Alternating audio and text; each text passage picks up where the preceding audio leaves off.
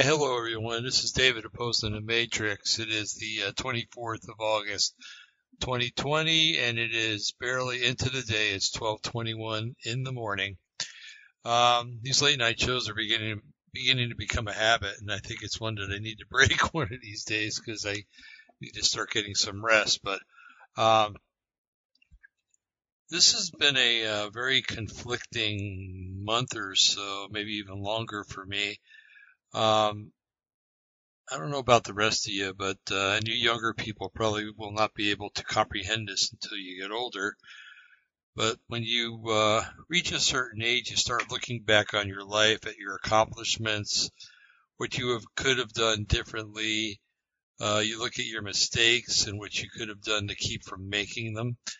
You look at uh, anything that you might have done which was successful and then you start wondering if it could have been more successful or if it uh, um, is it something that you did or is it something that uh, Yahweh had you do and you're taking credit for it. Uh, we we do that so many times, you know. Um, so about this time of year, every year, and even before I, I knew about my my Hebrew heritage, my Jewish heritage, I I would still reflect about this time of year. And um, it might have something to do with going from summer into fall. You know, you're going, going from a time of um, of growing, uh, plant uh, harvesting. Well, harvesting's in the fall, but planting, growing your your vegetables, watching them grow, tending your gardens, uh, as the case may be. Or if you you know you're into leisure, you might uh, it might be the summer is the time when you might go out and and fish a lot or, or hunt or, um, boat, uh, you name it, you know, water ski, whatever. Um, but then, you know, you, you see the summer coming to a close and you realize that, uh, the season is ending and then, uh, it's going to start getting cooler and, and then, um, it eventually goes into winter time and, uh, depending on where you live, that can be kind of a brutal time of year. Um, here in Oregon, things have, uh, I don't know, you, you kind of got to throw a coin up in the air and hope that it comes down the right way because you could have very mild years or you can have years where, uh, you know, you're, you're snowed in for a week or so, um, maybe two or three periods of that during the winter. Um, and of course, they don't do anything to fix the roads here in Oregon during that time. Uh, they don't believe in uh, using uh, salt because it uh, it hurts the environment supposedly although salt's all over everywhere and it's in your soil everywhere. And, uh, well, we won't go into that. That's a whole other conversation for another time. But I think we've had that on this, on this show anyway. But, uh, uh, I don't want to take too much time tonight doing this because tonight we're going to have a, a show, uh, where we're going to be, um, all four of us are, are going to be talking about a, an interesting subject and that being, um, uh, the 17th chapter of Revelation talks about the woman, the whore of Babylon, and how she's drunk on the blood of the state, the saints, excuse me. And um, when you start looking at the adrenochrome um, problem here uh, currently, and uh, how they procure it, where they get it from, and when you see she's drunk on the blood of the saints, you start to wonder uh, it throws a whole new dimension into what drunk on the blood of the saints could mean. Um, so we're going to talk about that, and that chapter also talks about what uh, what Jim talks about many times uh, the uh, resurgence of uh, Adolf Hitler as a man of peace, because um, the scripture talks about a man who was, who wasn't, and is again. And uh, you know, you could that could be one of many people, but uh, it seems to fit our Hitler pretty well, actually. So we shall see. Pardon me, folks. A lot of stuff still going around. Um, I'll tell you. Uh, anyway, so you know, this is t- this is a time of reflecting, and um, my wife brought something to my attention that I never really knew because I never uh, grew up in, in the Jewish realm, so to speak, uh, religiously. I never, uh, I knew a lot of Jews, but most of them were conservatives. I didn't know any um, Orthodox, and uh, uh, the Orthodox are the ones that uh, really get into the oral tradition, the oral law, and um, uh, scads and tons of different uh, traditions that are held. And um, she was listening to this one lady talk, and uh, this one lady's really neat. She's a messianic believer, and uh, right now she's going through a battle with cancer, and it um, unless the Lord performs a miracle, looks like uh, she may lose that battle, but she she'll ultimately gain because she's uh, she's going to heaven. But um, anyway, uh, the woman was describing how the month before Yom Kippur, and let's see, uh, let, us look at what we have um, coming up this year because uh, there are some interesting holidays coming up, and and uh, believe me, I'm not trying to convert anybody into Ju- Judaism because I am a completed Jew. I'm a, um, a believer in Yeshua HaMashiach or Jesus the Christ, and um, I'm looked down upon by many Jews because of that. And, and on the flip side, I'm looked down upon by Christians because supposedly to the Christians you can't be Jewish and believe in and be a believer, and to the uh, the Jews you can't be Jewish and be a believer in Jesus. So it's kind of a harrowing uh, midstream that people like me are stuck in. Pardon me while I sip some coffee. Okay. Um, as you know, uh, Jews and I think some Christian sects too, like, um, well, Jehovah's Witnesses aren't Christians, so I won't count them. But Seventh Day Adventists, uh, they uh, they celebrate Friday night and Saturday as the Shabbat or Sabbath, and uh, I've run into a lot of neat uh, Seventh Day Adventists, and um, we have a lot in common. Um, so uh, Monday and Tuesday, September 30th. Uh, actually, to understand this, you have to understand that uh, the Jewish day begins at sundown, and it ends at sundown the next day. So uh, Monday night, September 30th, starts Yom Kippur. Excuse me, uh, Rosh Hashanah. Rosh meaning the head, and Hashanah meaning the year, so it's the head of the year. And um, basically, it's Happy New Year in, in the Jewish world. And then Yom Kippur is the Day of Atonement, and then um, not long after that comes uh, Sukkot, which uh, Christians know as the Feast of Tabernacles. So um, anyway, but this woman was explaining that uh, a month before uh, Rosh Hashanah, or a month before Yom Kippur, excuse me, I'll get it right, don't worry.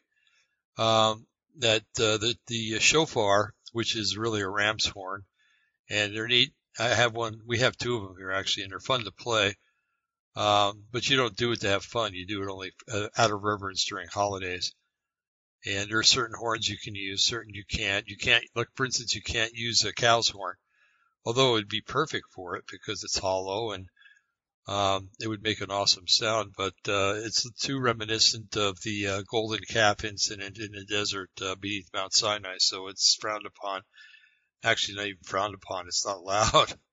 um, well, the particulars we have are kudu horns uh, from a deer-like animal over in um, Africa, and uh, they sound really nice. It's got a nice sound to it. Um, and if they're if they're uh, carved the right way at the uh, mouthpiece, it sounds even better. Some people try to put almost like a uh, a brass uh, instrument bell uh, at that end, and it just doesn't sound good. So you hear the sound, but it sounds like you're blowing air too. it just doesn't sound good. Trust me. Um, so why was the shofar blown? We did a show about that quite a while back. It's it was blown. Uh, the horn was blown. Uh, well, let's look at Jericho. When the armies were marching around Jericho, they'd blow the horn all the time. Um, every time they went around. And uh, the last time they blew it, I think they blew it seven times, and the walls came tumbling down. So it's a sign of victory. It's a call to action. It's uh, a call to reverence. Uh, depending on what tone is is blown and what uh, what tune is uh, is blown in a shofar. Shofar um, depends, you know, determines uh, what holiday it is and stuff like that, or vice versa. And um, so, according to her, which, like I said, I'd never heard before, and I'm still researching. Um, every day for 30 days, or excuse me, 28 days, uh, before um, Yom Kippur, you blow the shofar once a day.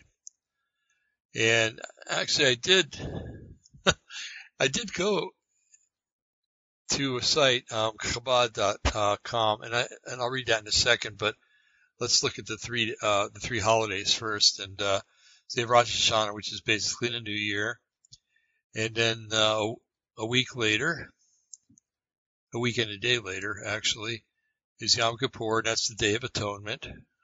Uh, it's a day of reflection, a day of um, asking forgiveness for the past year's sins. And being a believer in Yeshua, we don't need to do that.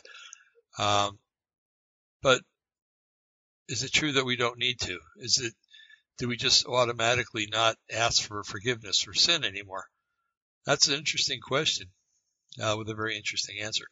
And then Sukkot or feast or the uh, Feast of Tabernacles, um, uh, if you read the uh, the last part of uh, Revelation, um, you read, um, and I, am going to probably tear this apart the wrong way, but um, something like Hallelujah, because the uh, now the uh, God has made His dwelling among men, and that's basically what uh, Sukkot means. It's uh, tabernacle means to to dwell with somebody or live with somebody.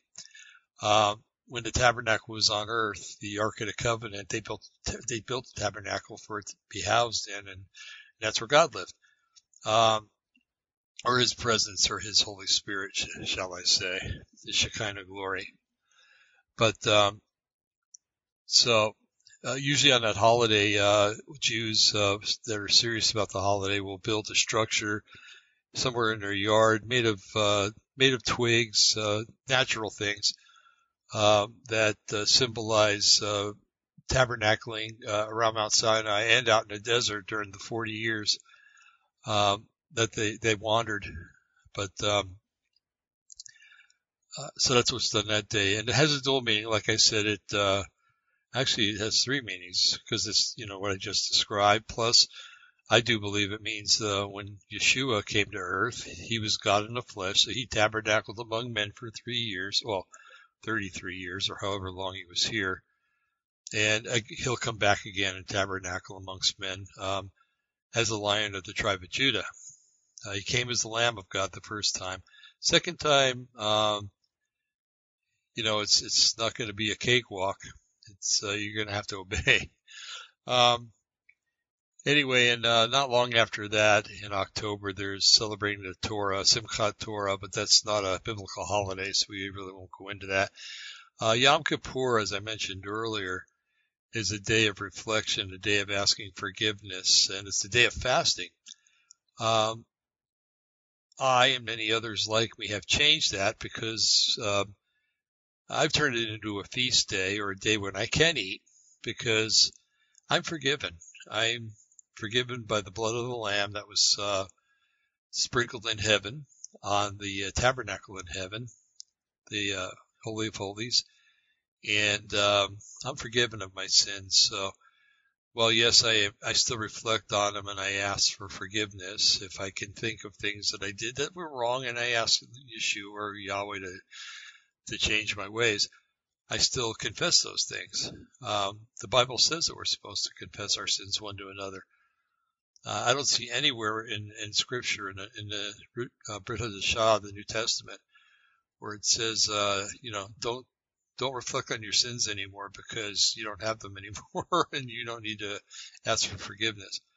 Um, on contrary, it says to confess them to one another. So, um, and yes, uh, you still are a sinner. You're a sinner saved by grace.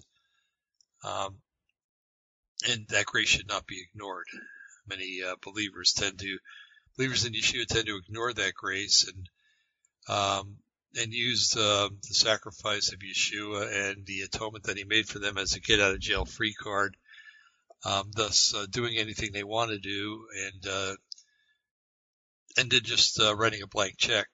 Well, the day's going to come when uh, we're all judged in heaven, and we will be judged. The, the, the righteous will be, but it'll be a righteous judgment. And um, you don't want to. I don't. I don't. I don't want to hear. You know, you, bad things when I get there. Excuse me. I know that. You know, I'm gonna. Basically, it's a judgment to judge your good works. I do believe when we get there, and there's some people that are going to be um, handed crowns with many jewels and a many um, many different uh, varieties, jewel, varieties of jewels, and there'll be others that'll have maybe one or two jewels in their uh, their crown. And I'm one of those people that says, "Hey, if I just make it by the skin of my teeth, I'll be happy." You know, that's all I do is I want to get there, and uh, and I'm going there, so I'm happy. But um, anyway, um, I was looking up uh, where the heck is it? I uh, I went to uh, and I use this website a lot, um, mainly to look up holidays and when they are, but also to get some perspectives too. And it's a uh, an ultra orthodox site called Chabad, Chabad.org, and it's C H A B A D.org. Um, you know, if you wanted to really interface with a rabbi, you could do that there and stuff like that. But don't be surprised because you're going to get some strange answers because uh, rabbinical Judaism is not biblical Judaism, and um, especially with the Orthodox are concerned, and uh, you're gonna get some really weird stuff. So anyway, um, so in regard to the blowing of the shofar, the whole month uh, before Yom Kippur, it says um, the the month of Elul is a month of preparation for Rosh Hashanah and Yom Kippur that's why Jews blow the shofar almost every day of the month. Okay, so she wasn't lying. Okay, when to blow the shofar? The, the optimum shofar blowing time is right after the morning services when everyone is still together. Missed it? You may still want to catch the shofar blowing sometime before sundown. Uh, we blow the shofar every day other than the Shabbat or Sabbath, which is Friday and Saturday uh, starting from Elul 1 and ending on Elul 28. We do not blow on Elul 29 the day before Rosh Hashanah. Uh, using a kosher ram's horn, we blow a condensed version of the full sequence blown on Rosh Hashanah. For instance, uh, one long blast, three mid-sized blasts with a tiny blast, nine short blasts and one long blast, and then one long blast, three mid-sized blasts with a tiny blast and one long blast, and then one long blast, nine short blasts, and one long blast. That's how it's done in Chabad. There are others who just blow the first segment. On Rosh Hashanah, the sequence is much longer with many more requirements and specifications. This is where we get into the oral law, folks. Okay. I don't recall reading anything in Leviticus saying how many times you have to blow it. Uh, so I don't even recall reading in Leviticus that you have to do it the whole month before um, the, the, whole month of Elul. Um, let's see. So why blow the shofar? For lots of reasons. Here are just a few. After Israel sinned with the golden calf, Moses spent 40 days pleading for forgiveness. Then he ascended Mount Sinai once again for another 40 days, after which he descended with the second tablets. This ascent, which uh, began on the first of Elul and lasted until Yom Kippur, was accompanied by shofar blasts. To commemorate this, we blow the shofar during the month of Elul. Okay. The second reason, Elul is the month during which we search our souls in anticipation of the high holidays. The soul stirring uh, shofar blasts inspire us to come closer to God as we read, Shall a trumpet be blown in the city, and the people not be afraid? Remember I said that they used to blow the shofar when uh, an enemy was approaching? It was a call to arms. Well, that's what that's about. You hear that kind of like when you hear an air raid siren. I don't know if you've ever heard one, but if you go down to Sweet Home, it's about seven minutes from here. Um, every once in a while, they'll they'll blow a, the air raid siren. They'll says often you're going. It reminds me of back in the '60s when we had air raid drills, you know, and um, we would have to run to shelters because we're afraid of nuclear war. Um, okay, and the third reason, or C, blowing the shofar, which is actually a, a Rosh Hashanah activity for the month in advance, confuses the prosecuting angel who, has no idea what day is the real Rosh Hashanah. Hmm, prosecuting angel. That's interesting. Uh, so it goes on, it says, huh, how is blowing the shofar for a month going to confuse the prosecuting angel? Nobody ever delivered a Jewish calendar to his door. Wouldn't the crafty angel catch on after a few hundred years? Okay, now bear with me because we're going to get into some Talmud stuff, but it'll help you to understand where, where the mindset is here. Um, the Rebbe had a wonderful insight into this. First of all, this isn't the only time we're out, we're out to befuddle the prosecution. On Rosh Hashanah, we blow the shofar more than necessary. The Talmud tells us, here we go, to confuse the prosecuting angel. On that Tom, Talmudic passage, Rashi explains, when the prosecutor sees how we cherish God's commandments going far beyond his strict requirements, he simply has nothing to say which is interesting. Have you ever seen a lawyer with nothing to say? Um, something similar happens when we blow the shofar for an entire month before Rosh Hashanah. By doing so, inevitably we feel remorse over past misdeeds and set ourselves upon a fresh new path. If so, the case is already sealed and we won. God has already inscribed us in the book of life for the coming year, even before Rosh Hashanah. This leaves the prosecuting angel or this leaves the prosecutor confused. What's left for him to do other, when the trial date finally arrives, if you're already forgiven, right? Um, that's the meaning of not knowing that what day is Rosh Hashanah. He can no longer tell when the judgment occurs because he proactively look care, look care, or took care of the whole thing on our own accord, sort of a backroom deal between us and God. It's sad to be deceived like that. Um, this is also why we do not blow the day before Rosh Hashanah. But at that point, we are so confident that God has accepted our sincere repentance during the first 29 days that we do not even need to blow it on the last day of the month, and the prosecution is out of a job. Um, it's interesting because they they equate the uh, prosecuting attorney with Satan. Uh, because the the title of the article is Shofar during the month of Elul, how, how and why, and how to confuse Satan. So at least they're right when they, because uh, what uh, Satan means the accuser of the brethren. That's one of his uh, the meanings of Satan, and he's constantly in front of God day and night, um, trying to get God to make me and you look bad in God's eyes, and that doesn't happen because of what Yeshua did for us.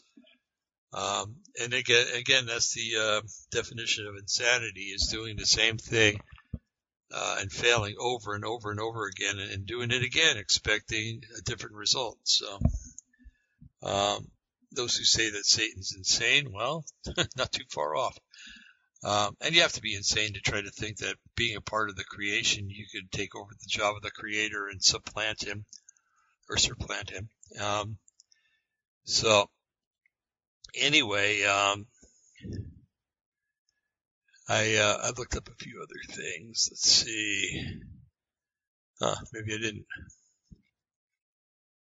Okay, so um, it's usually at the beginning of the month of Tishri. Um, and let's see. Uh, questions people ask. Uh, what do you cook before Yom Kippur? doesn't really matter um, as long as it's kosher. What time does the fast start? Okay. Well, it better start at sundown because that's when the day starts, right? Um, well, this year I guess it's going to start at 6:08 p.m. and ends at 7:07 p.m. the following day. Um, remember, it's a Jewish uh, lunar solar calendar.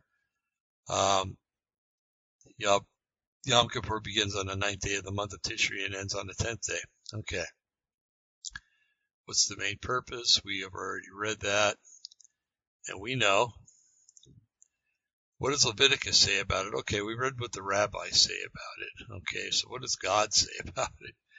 Leviticus 16:29 mandates establishment of this holy day on the tenth day of the seventh month as the day of atonement for sins. It called it the Sabbath of Sabbaths and the day upon which one must afflict one's soul. Leviticus 23:27 uh, decrees that Yom Kippur is a strict day of rest. Now, if you're messianic like me and you work on weekends or on the day Yom Kippur is, there's a special dispensation because we're actually helping people on that day. Okay. Um, I'm not even going to go into that. Can you use your phone on Yom Kippur? Um, can Christians celebrate Yom Kippur? The Christian Day of Atonement is based on the English translation of the Jewish holy day Yom Kippur. The day is commemorated with 25 hour fast by Jews, but normally a 24 hour fast by Christians who observe it, i.e., uh, Messianics. But we're not really Christians. We're, we're completed Jews. So, um, and again, it's a day to ask for forgiveness of our sins and to secure the, our fate. Um, also known as the Sabbath of Sabbaths. Now, um, so anyway, um, I'm bringing this up because, and I don't know if any of you have felt this way, but it's almost like it's almost like we know, looking at the conditions in our country around the world, that this pandemic that's going on, um, all the riots that are going on in the cities here in the United States by Antifa and other uh, leftist uh, factions, and um, under the direction of George Soros, of course, who was born Jewish but is uh, a self-hating Jew. And uh, well, I wouldn't want to be in his shoes. He's getting kind of old, and um, when he goes, it's it's the down elevator. I'm sorry. I think I truly believe he was born to perdition, and he will go to perdition. Um, it has been in perdition these years. Um, so, um, anyway, it, it just seems like things are changing. Like, like we're going from summer, like I mentioned earlier, into fall. And, um, man, I wish I could find it.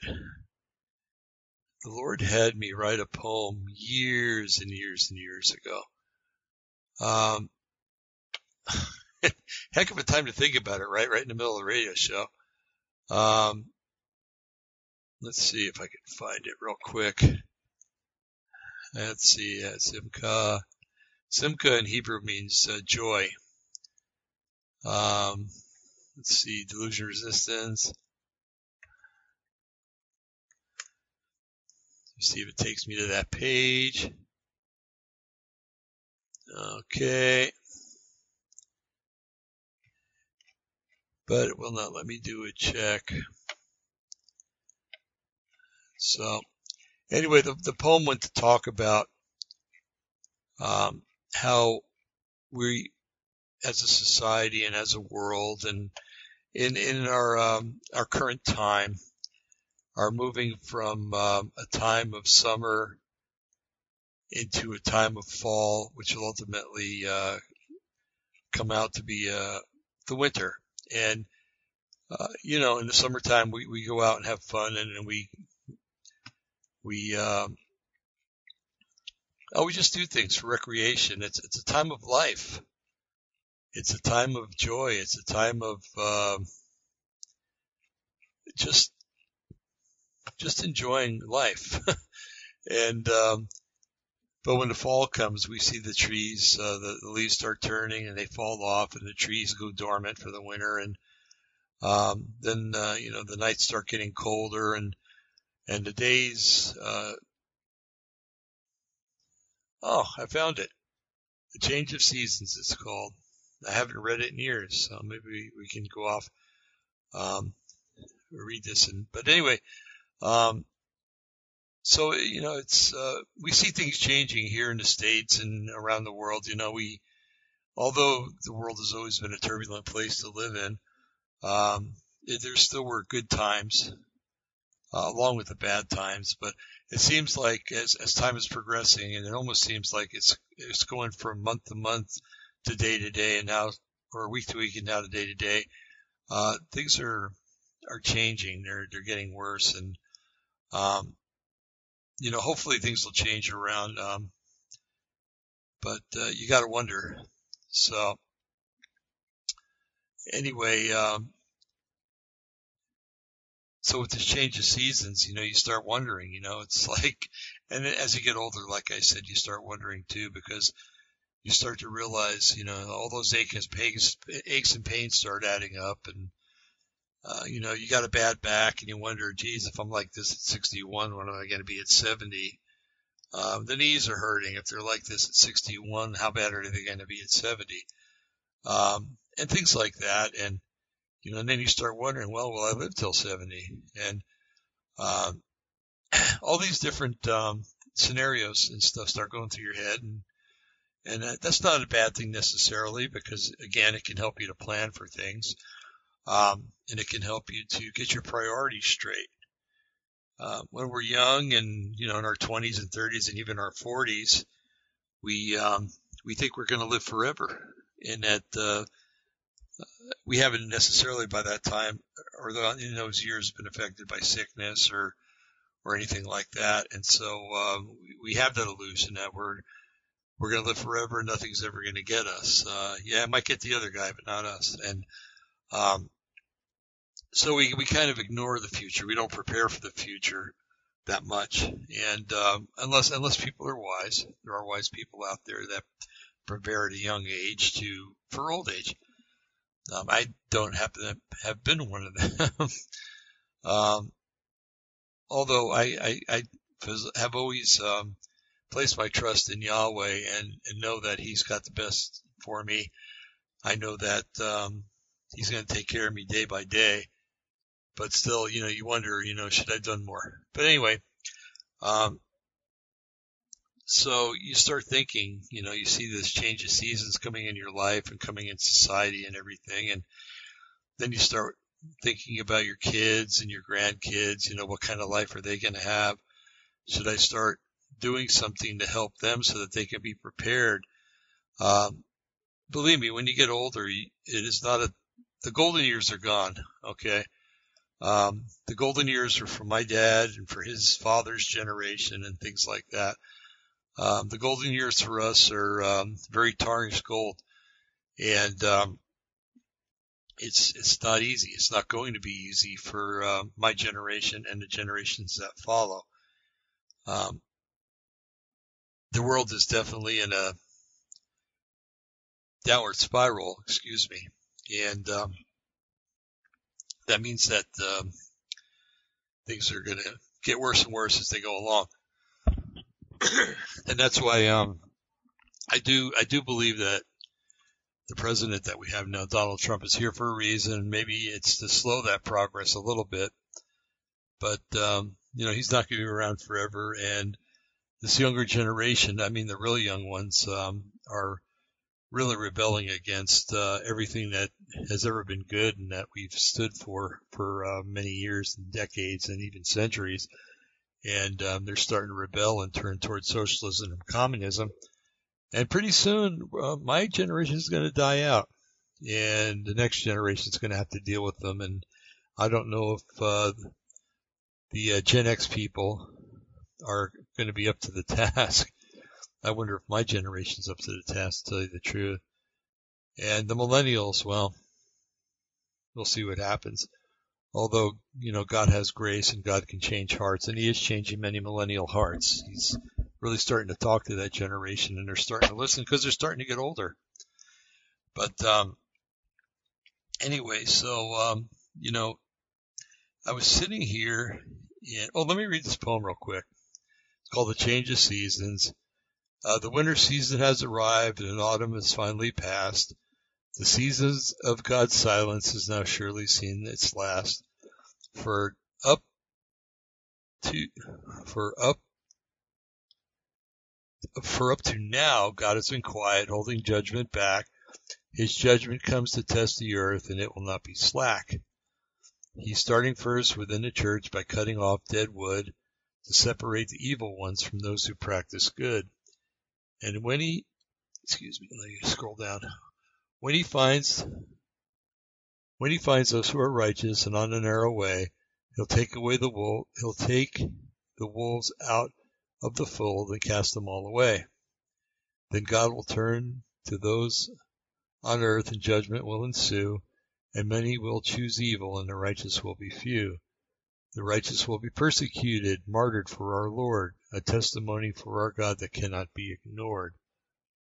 So stand ready, church, for winter's here, a time of numbing cold. So live your life unto as unto him, serve Yeshua and be bold. I was back in November of 1989. 30 years ago, 31 years ago, almost. Long time ago. Um, anyway, so see, even back then I was getting prepared for now. um, when I was a kid, my my parents enrolled me in the Boy Scouts. Actually, the Cub Scouts first, and then Webelos, and then I went into the Boy Scouts. Didn't last too long in the Boy Scouts. I kind of got bored there. Actually, I think I got frustrated because they wanted me to tie knots, and I have never been good at tying knots. I've tried and tried and tried, and for some reason, I, I must be not dyslexic or something. But um, anyway, um, uh, one of the things, uh, their motto, the Boy Scouts, is be prepared. And I always took that seriously. I mean, be prepared for everything. Look down the road. You know, a lot of people look down the road a week or maybe a month or something like that. And, um, I try to look down several months or even years down the road to see what's happening. And, um, I don't claim to have all the answers, but I've seen a lot. I've seen a lot of things happen in my lifetime.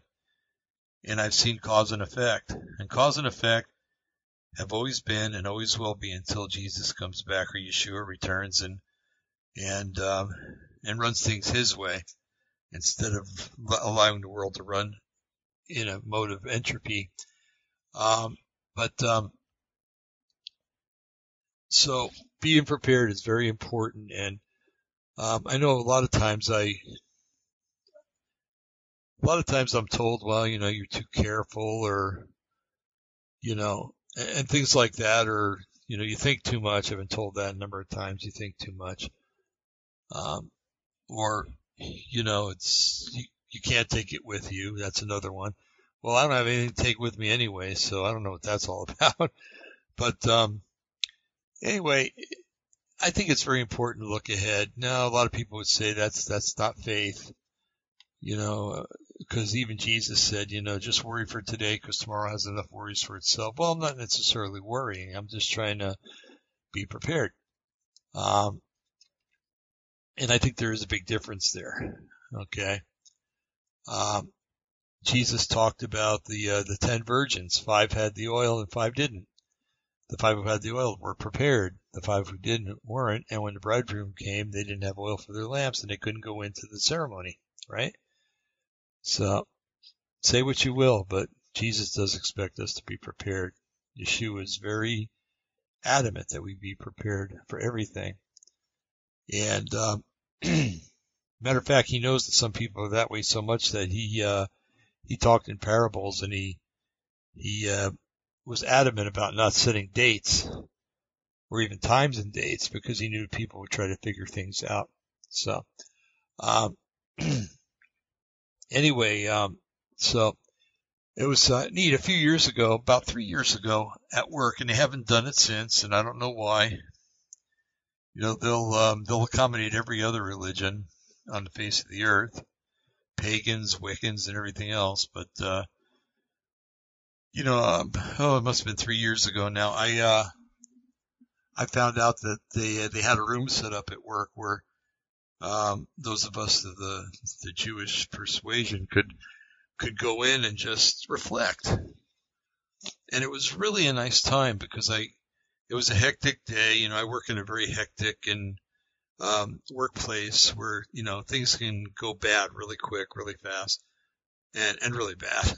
um, and uh, so to have that half hour or so just to sit in there and reflect and and to uh, to think about you know what my um, my actions are, what uh, my purpose is, um, are my the things that I do are they for me are they for other people? You know things like that was really neat. I really enjoyed that one.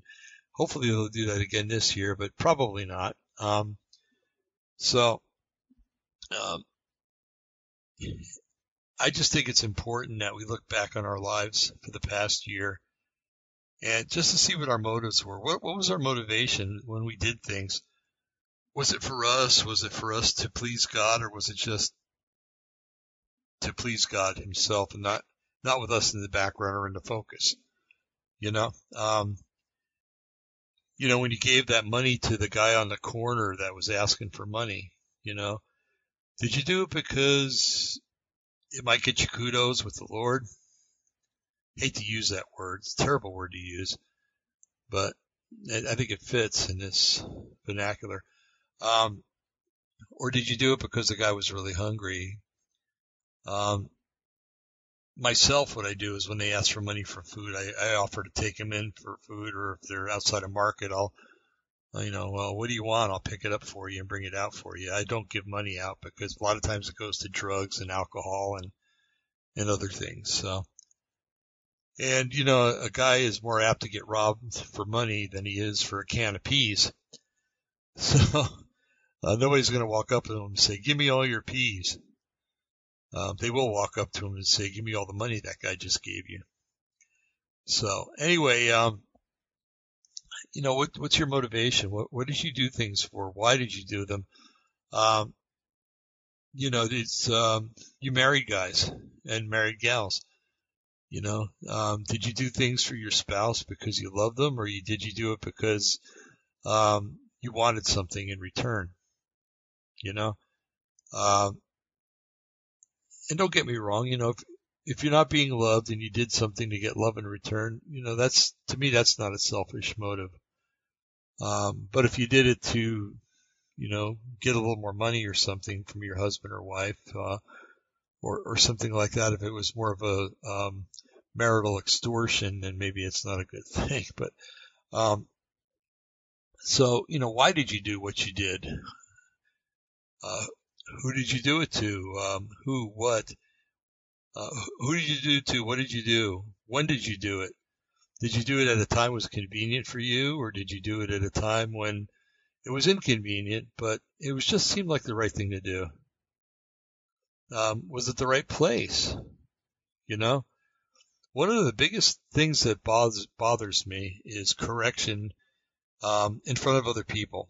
Now, I believe in correcting other people, and I believe that in being corrected. Okay, but I there is a right time and a right place for everything. If the Lord tells you to talk to somebody, and that person is standing there talking with 15 people, do you walk up and do you correct them in front of the 15 people? Or do you say, hey, can we go to a private place for just a couple of minutes? I need to talk to you about something. Being called out in front of other people is the worst thing you could ever do to somebody. Okay.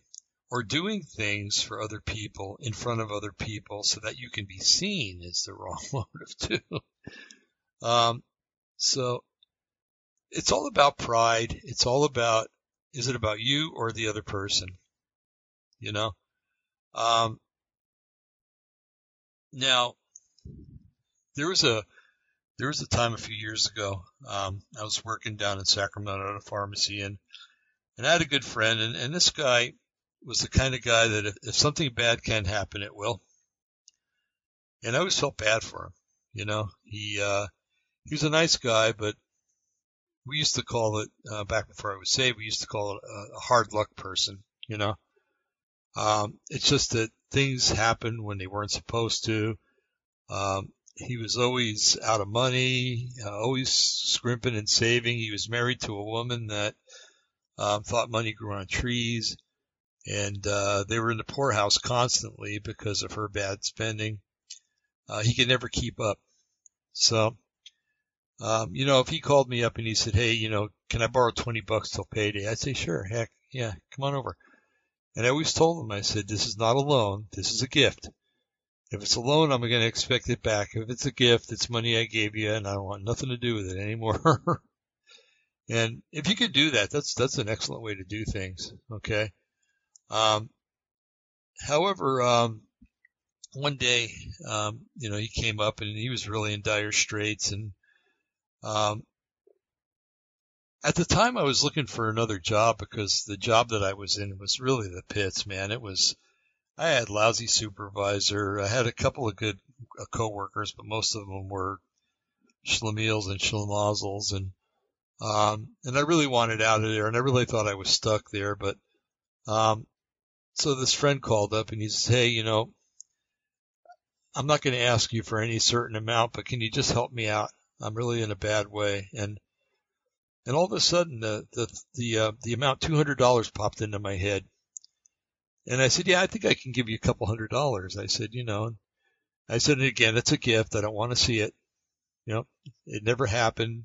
It's just money that fell from heaven into your lap. Okay. And, um, he agreed and I gave it to him. Well, the neatest thing happened and I didn't expect this to happen. You know, I had some applications out there for work and, and I, I kind of thought, well, you know what, I'm, I'm not going to get hired. So I just might as well get used to being miserable here in this place. And that very day, I got calls, two calls from two different employers and they started fighting over me. I kid you not the one would say, well, I'll pay you this many dollars an hour. And I, so I'd call the other one and I'd say, well, you know, I want to accept your job, but you know, this guy's going to pay me this. Well, I'll pay you that. You know, and I mean, I went back and forth. I, I felt kind of bad because I was supposed to be working, but I was making all these phone calls, getting a new job.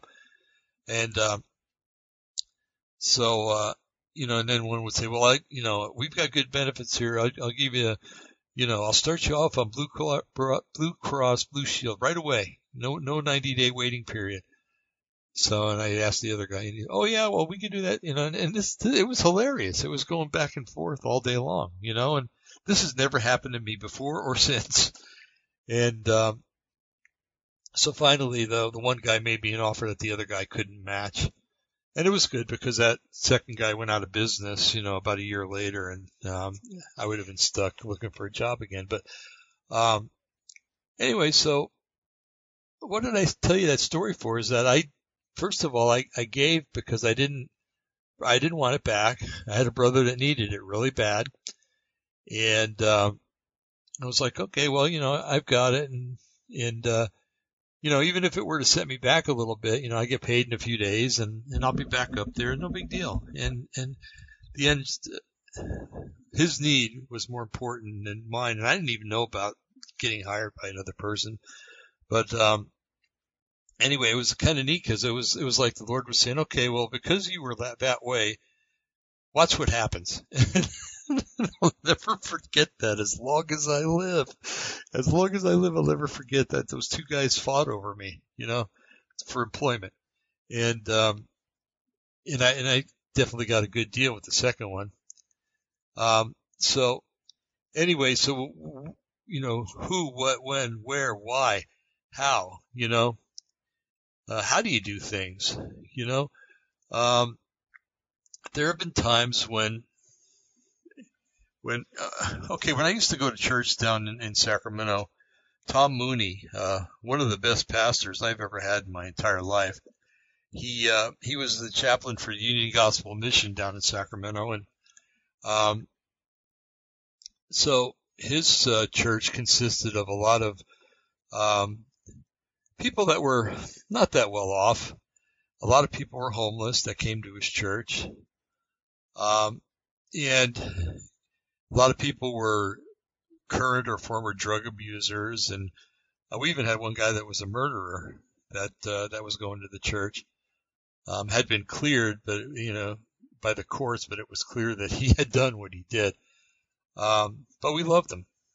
You know, that's what we're called to do. And um, so, you know, you see people of all different kinds of persuasions coming in there, and um, I know that uh, because of where it was located in Sacramento at the mission, uh, when I would go out to eat or something before I'd go to church, eh, I would um, be approached by people, and there were some honest people that approached me, and I'd I'd say, well, you know, I'm going in this restaurant. Come on in, I'll buy you dinner. Okay. And they'd go in and gladly. And then there were other people that just wanted to scam you. Okay. And I remember uh, a couple, a couple. One guy walked up with a brand new New York Yankees hat on. Now, if you know me, you know I'm a Yankees fan. I always have been. I was born a Yankees fan, and I'll die one. And uh, not to the point where I worship them or anything like that, but if you ask me who my favorite baseball team is, I'm going to tell you that, and that all of their team are losers. Um, but brand new Yankees hat. As a matter of fact, it still had the, the label hanging off of it. It made me wonder if he stole the hat. But um, anyway, he was uh, dressed, you know, dirty and stuff like that, and he came up and asked for money. And for some reason, I looked at him and I said, "You're asking me for money, and you're wearing a brand new Yankees hat."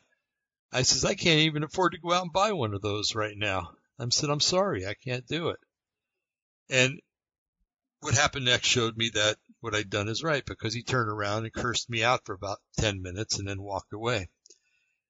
And I said, well, I guess you didn't want money that bad, you know. um, you know, if you'd maybe tried again, maybe it would have worked. But since you're treating me this way, it's obvious that you're not a, a good person of good reputation, and I don't want to help you. Um, another another time, some guy walked up, and this was ingenious. Um, he walked up.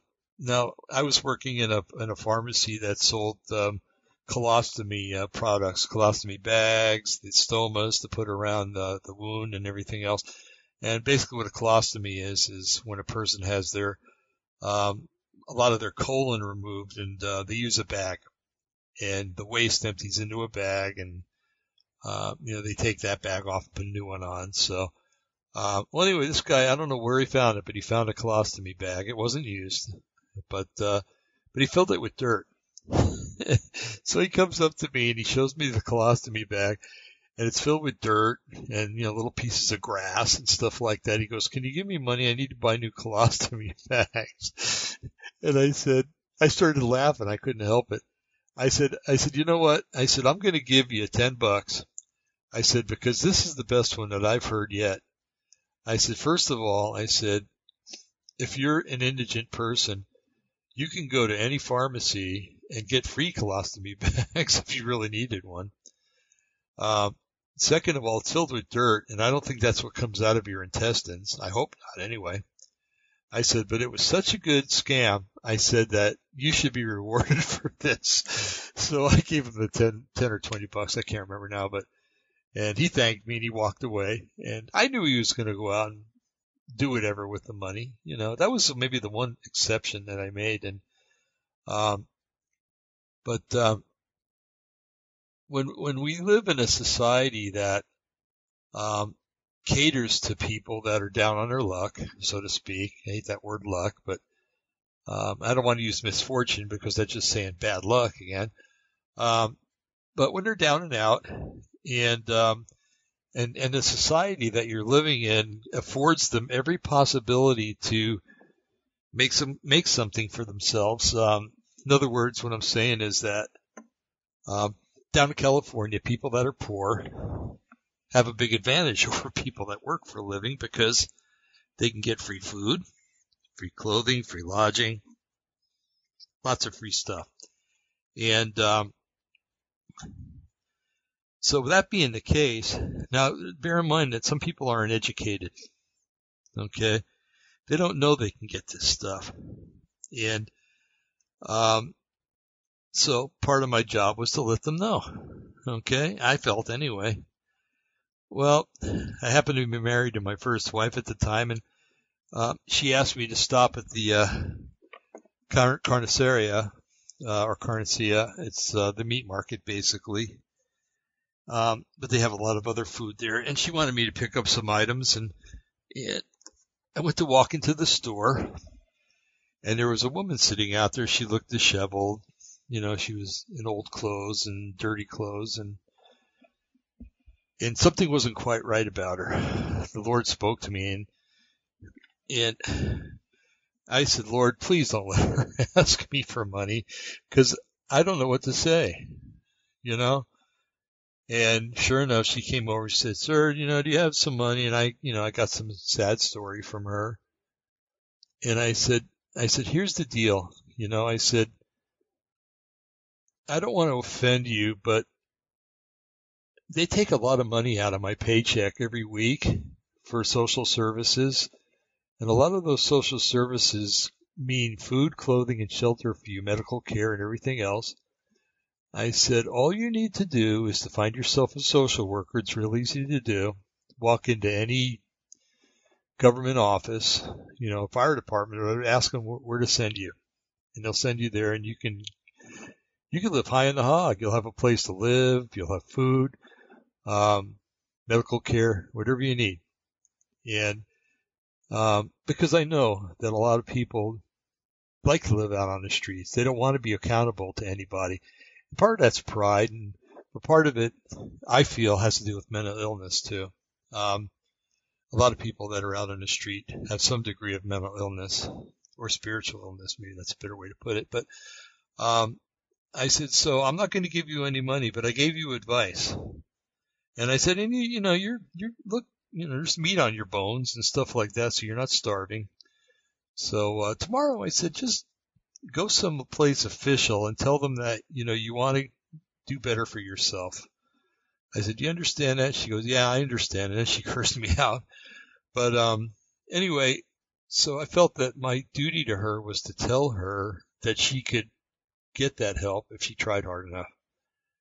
And like I said, if she looked like she was skin and bones, I probably would have went in and got her something you know, but for some reason I just felt to tell her, my mission that day was to tell her that she could better herself and here's how you do it. Um, what is that saying? If you teach a man to fish, you fed him for a day. No, if you feed a man a fish, you fed him for a day. If you teach him how to fish, you fed him for a lifetime. And that's what I was doing that day. So, um, anyway, so who, what, when, where, why, and how when it comes to the things that you've done, the things that you reflect on, um, were they done for you? Were they done for the Lord? Were they done for your neighbor?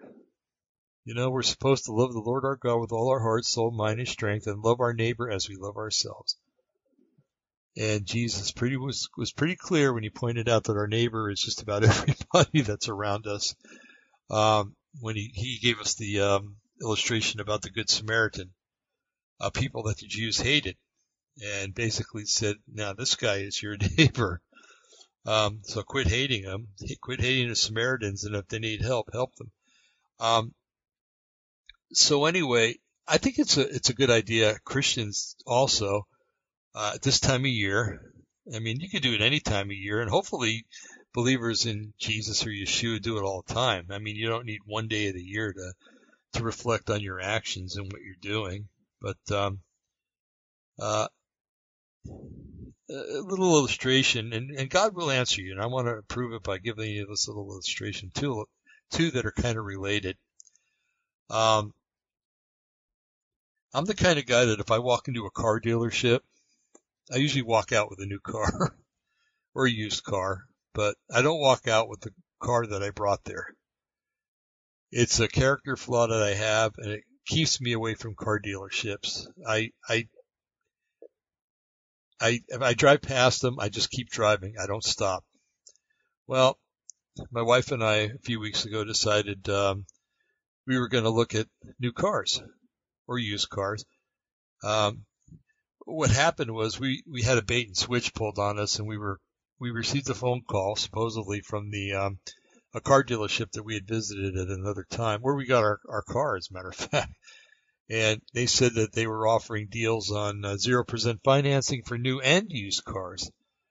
And I went, wow, zero for used car. I can handle that. Well, well, we went over there and, and uh, found out that we had been misled.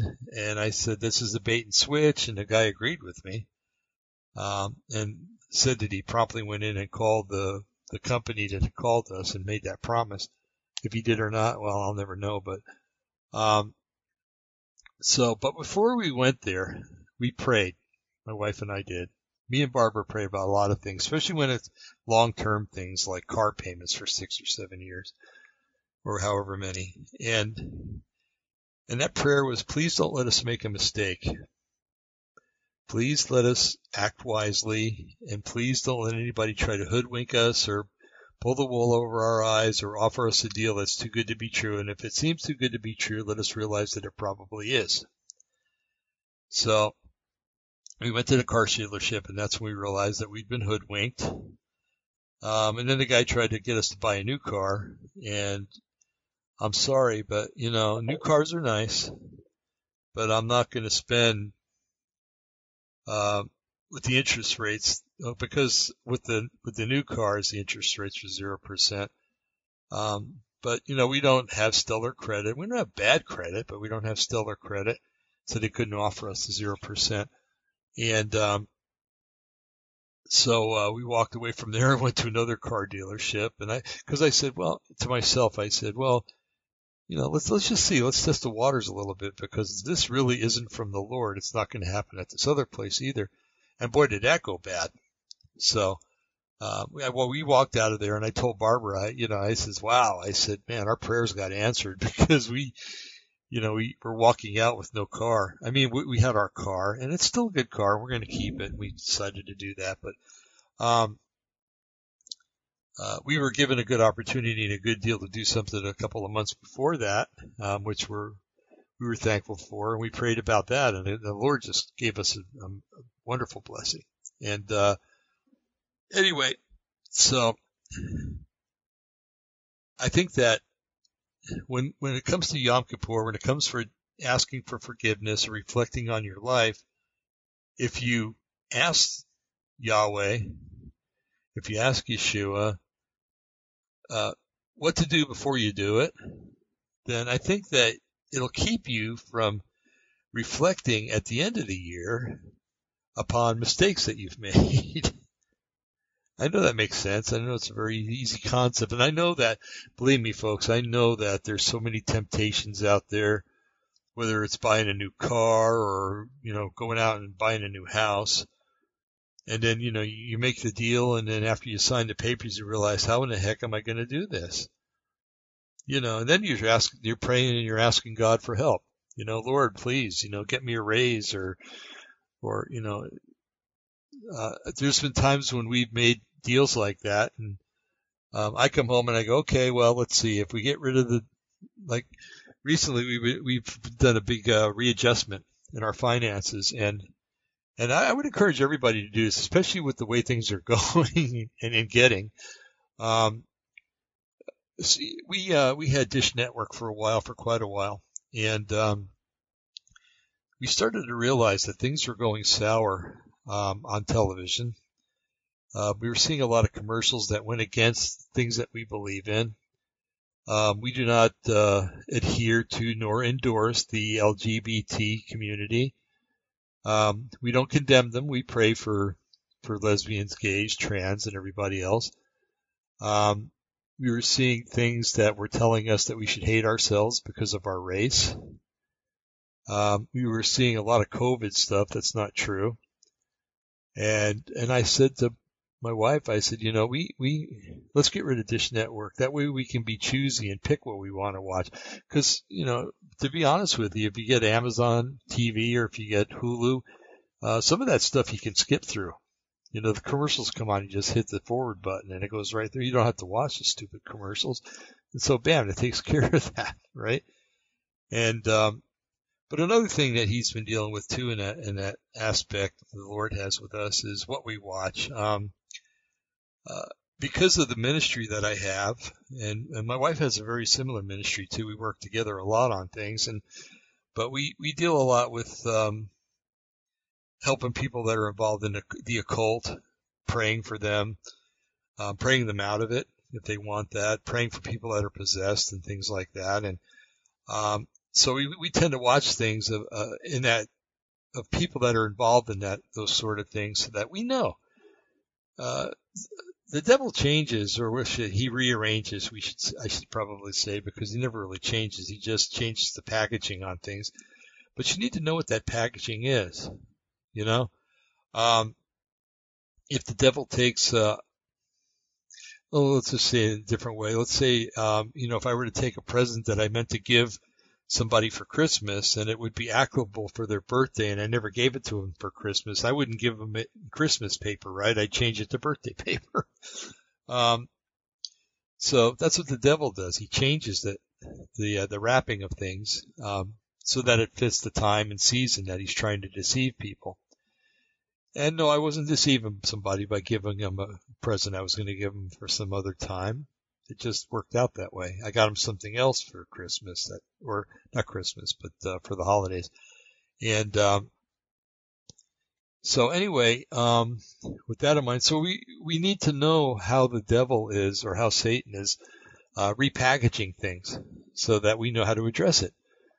And um, so that's why we we watch things of uh, that nature.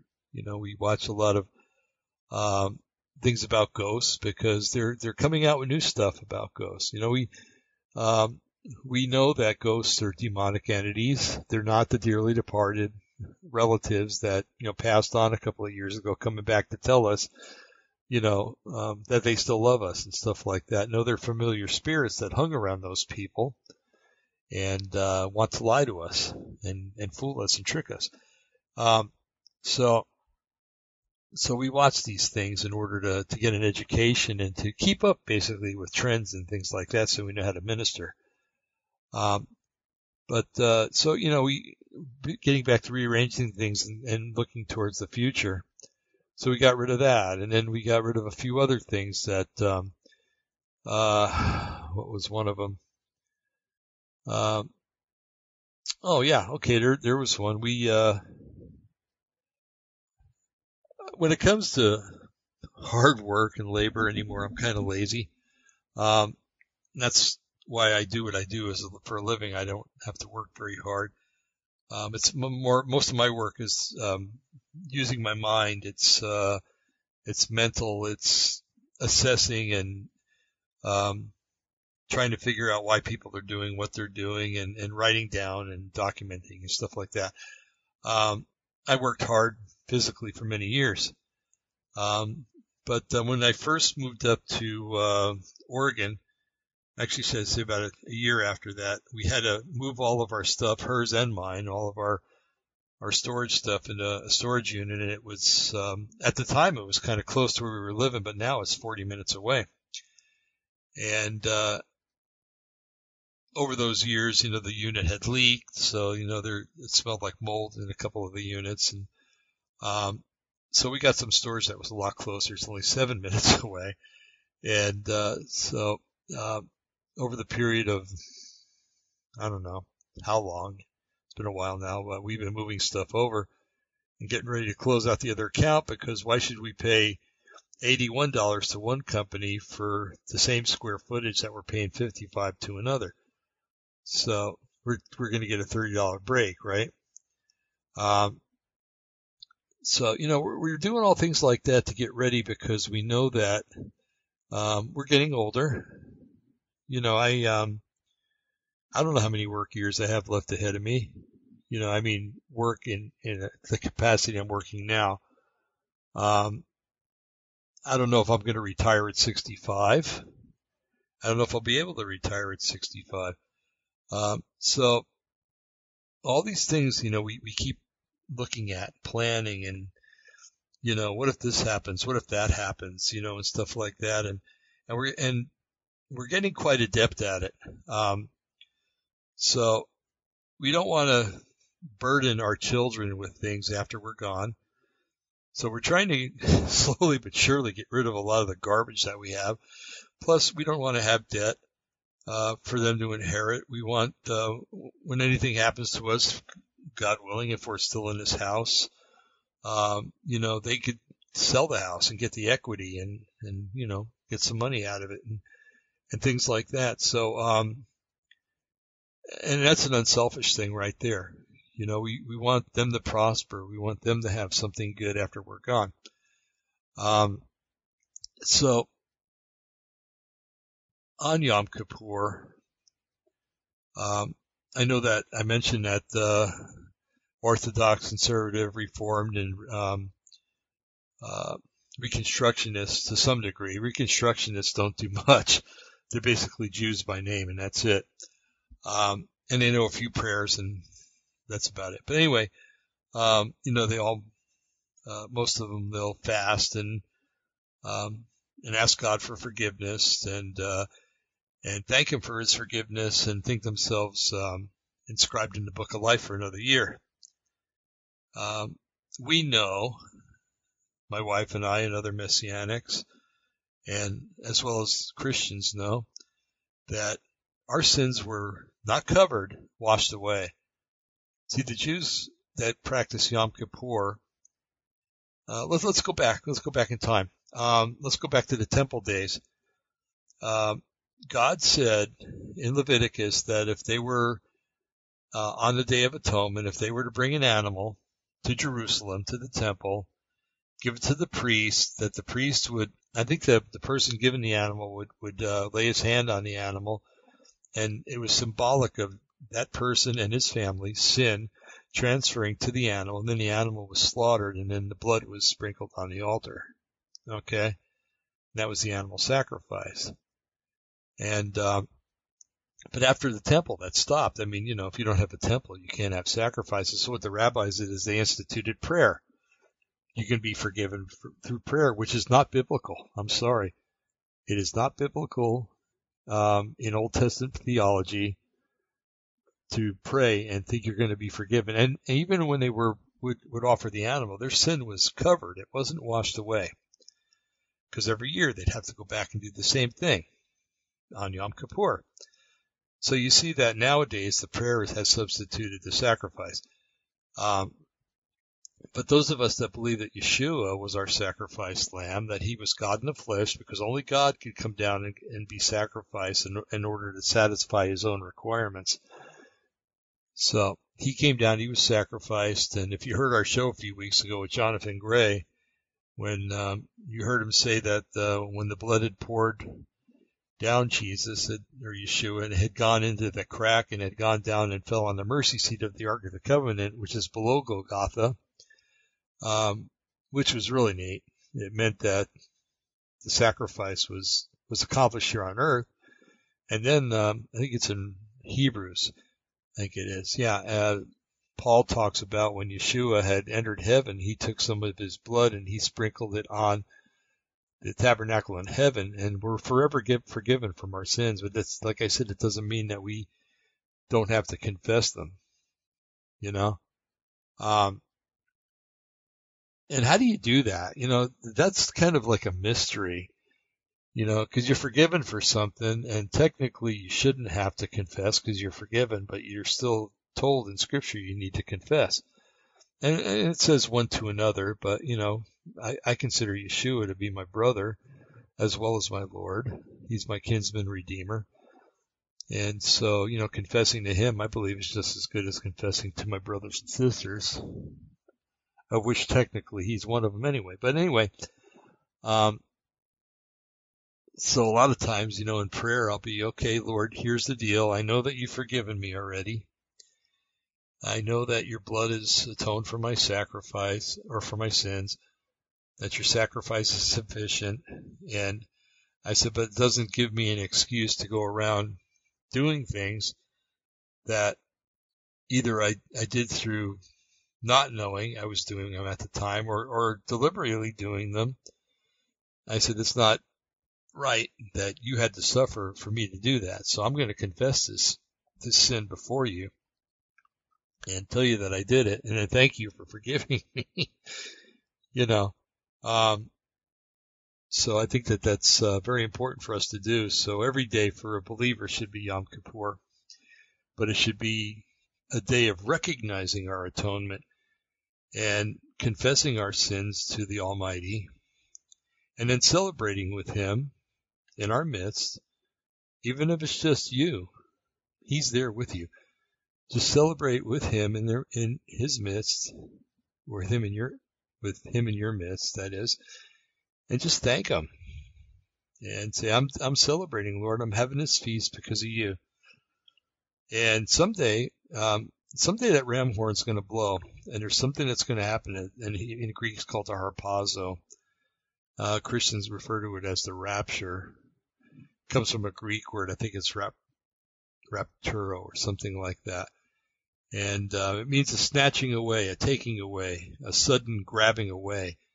And Paul talks about it in, um, he says, for we, all, we shall all not sleep, but in the twinkling of an eye, some of us are changed, and then the rest of us who still remain will be, will join them, will be changed and join them in the air. And, um, so a lot of people equate, and I do too, that the blowing of the trumpet, because it said that the Lord's going to come down with the trumpet. With an angel blowing a trumpet. And that's, and then that sequence I explained is going to happen.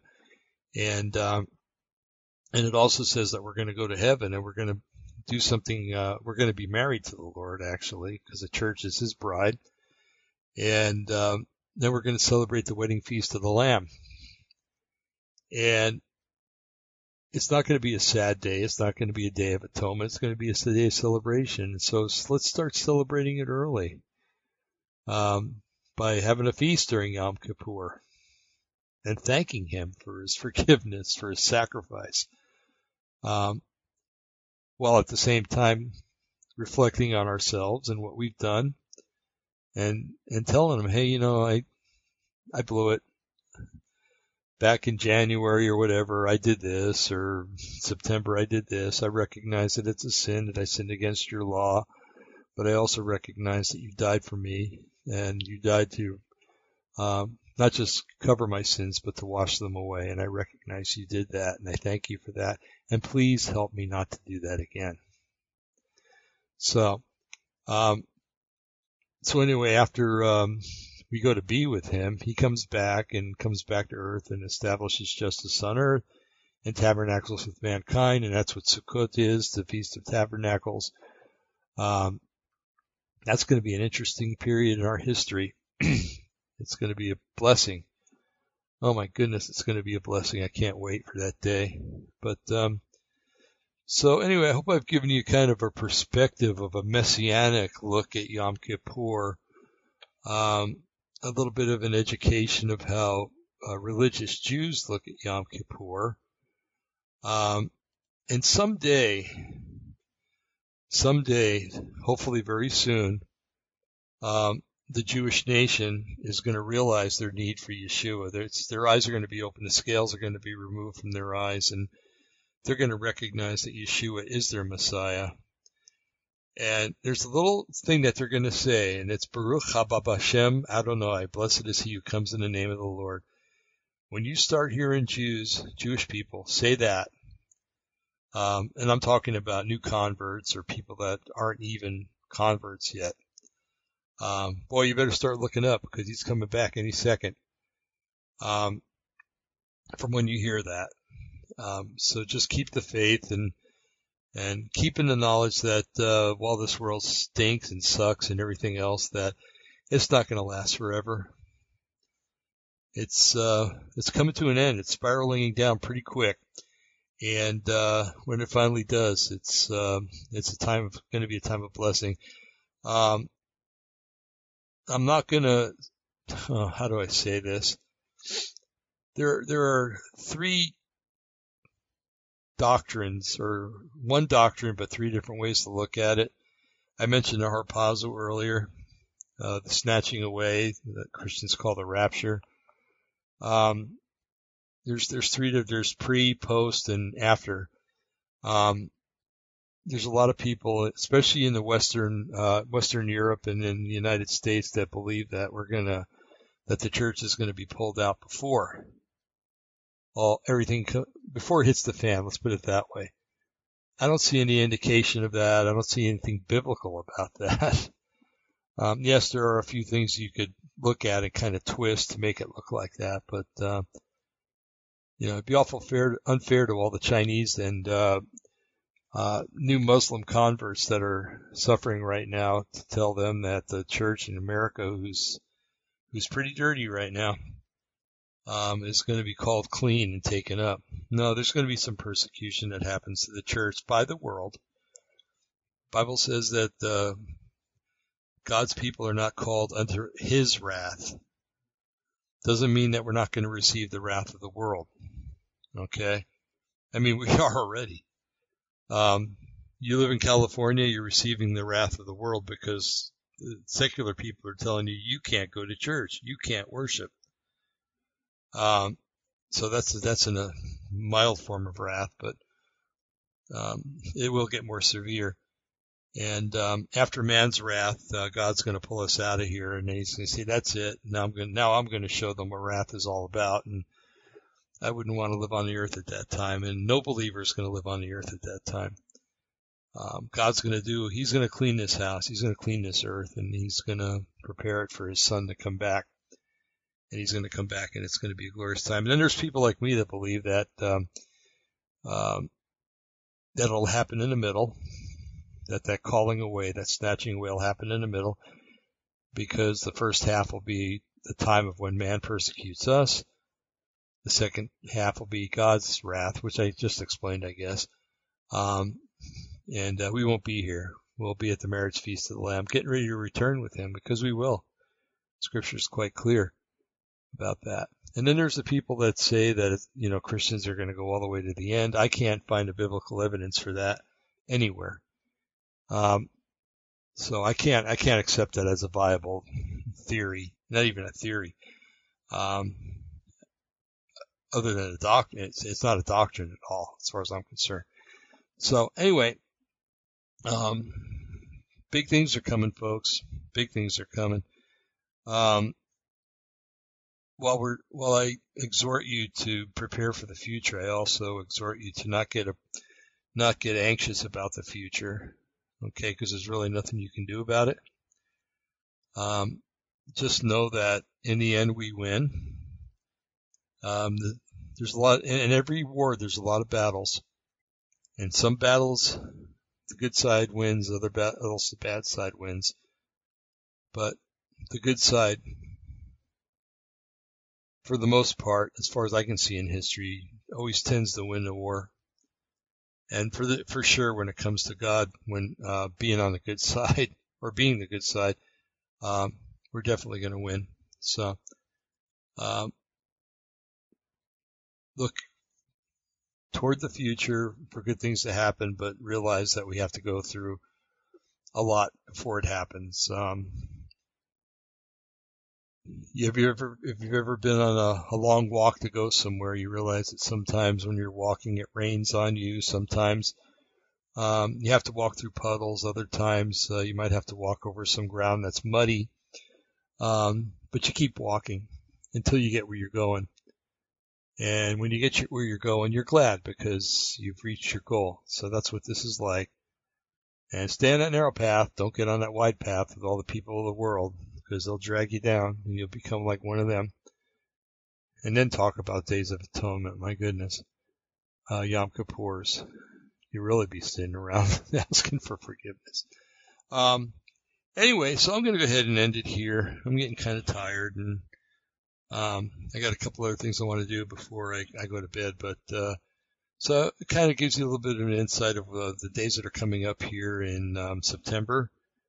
Um, if you have Jewish people you work with, you might realize that they're not at work, and that's why. Um, so, well, just be blessed and um, remember, you're a sinner saved by grace. You don't have a You've got a get out of jail free card, but you can only play it when the Lord tells you to play it. Okay? Um, and it doesn't give you a license to go out and sin anytime you want to, thinking that you're forgiven. Okay? So, with that having been said, I'm going to end this here. Uh, don't forget to tune in tonight at 6:30 Pacific, 9:30 Eastern, when the four of us will be talking about the possible uh, connection between uh, the current use of adrenochrome and the uh, the woman in Revelation 17 that um, is drunk on the the blood of the saints, and also the return of uh, a really bad guy.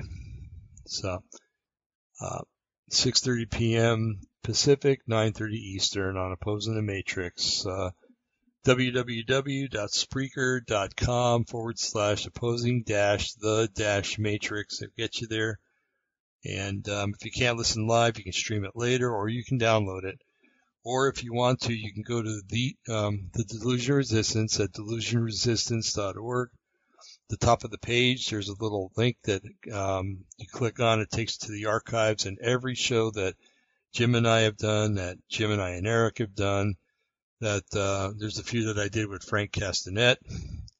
Uh, they're all there, and you can download any one of you, any one of them you want. Okay, so in the meantime, go to bed, have a good night, and uh, talk to you tomorrow. God bless. Bye.